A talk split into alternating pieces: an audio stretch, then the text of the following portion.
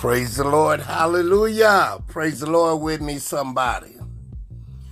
Pastor Kevin Rawlins with Blow the Trumpet Ministries, where we love God, we love people while making disciples along the way. We had a truly blessed week. The birth of Levi. Yes. Male child nine pounds, five ounces, and 21 inches. This young man, I believe, already got a calling on his life because he's determined to be determined. So we thank God for that young man. And we just want to thank God for the outreach we did with uh, Transformation Ministries. It was powerful, it was phenomenal.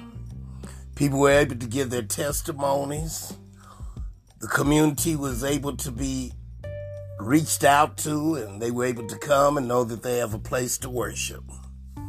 So today I'll be coming out of Genesis 1 2, but before I go there, I'd like y'all to join us at Blow the Trumpet Ministries.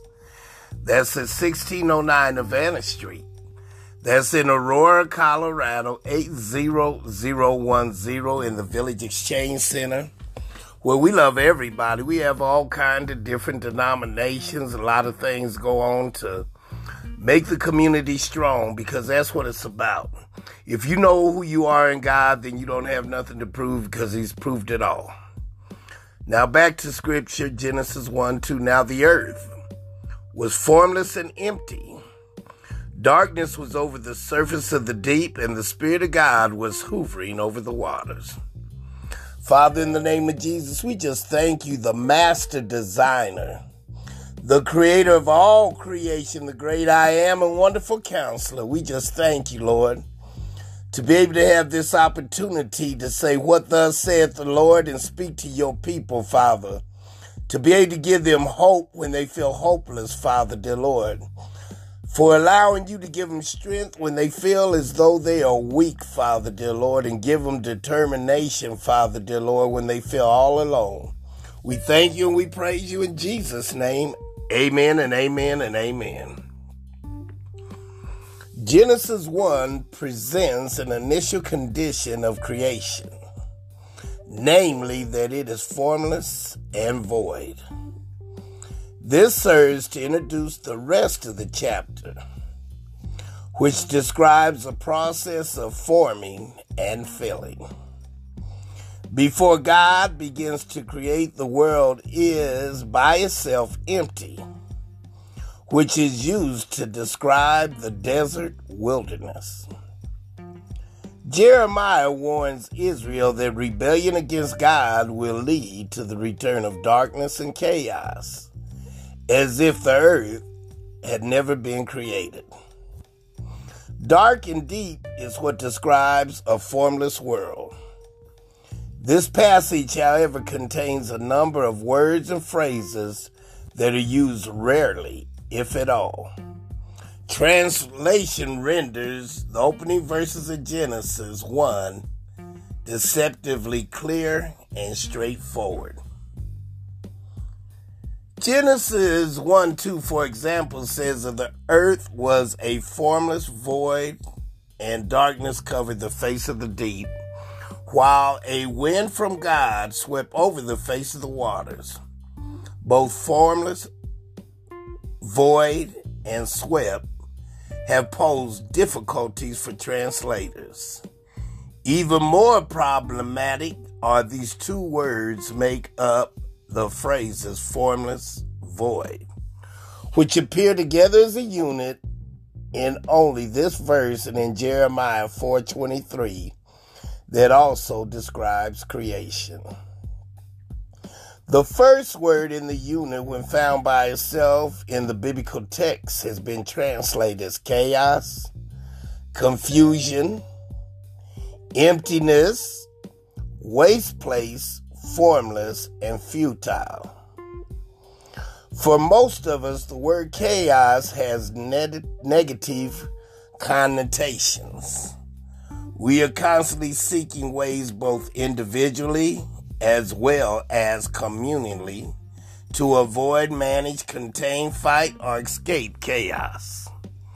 We tend to think of chaos as a problem from which solutions, such as keeping at bay, separating ourselves from it, and the imposition of order. Come on, y'all, stay with me. Hallelujah. We need order in this world. Structure must be found.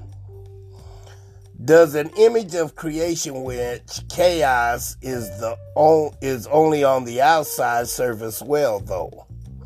Does it reflect our lived experiences as human beings? Does it reflect God's intent for us as God's creation? When I think about this in my own life, I have begun to realize that chaos, confusion, and emptiness are much closer than I would like. Much of my energy is aimed at setting up barriers to keep me safe. Maybe it works for some of the time, other times it doesn't. As a child of God, though, it is this what I am called to do fight chaos with every fiber of my being.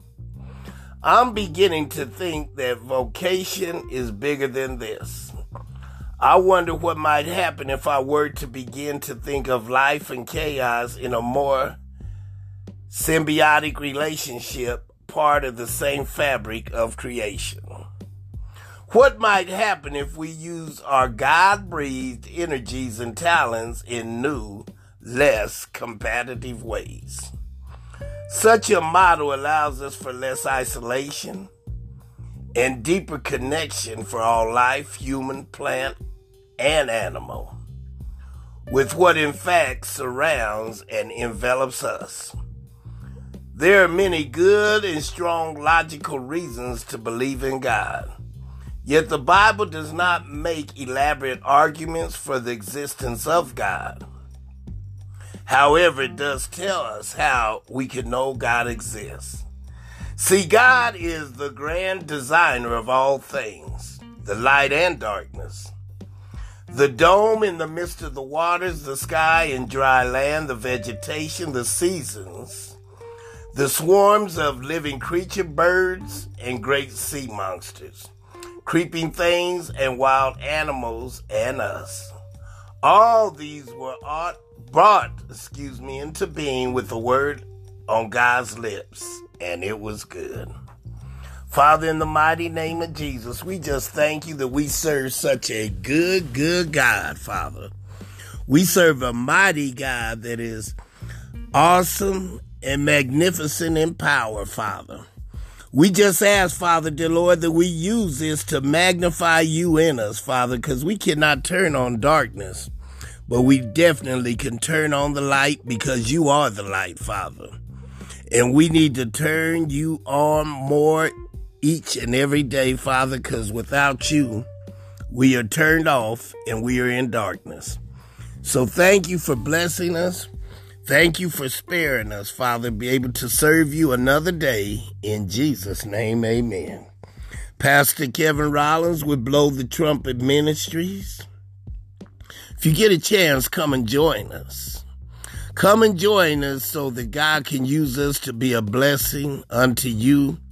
Because at Blow the Trumpet Ministers, we are serving leaders, and we want God to use us to outserve you. In Jesus' name, amen, and God bless you.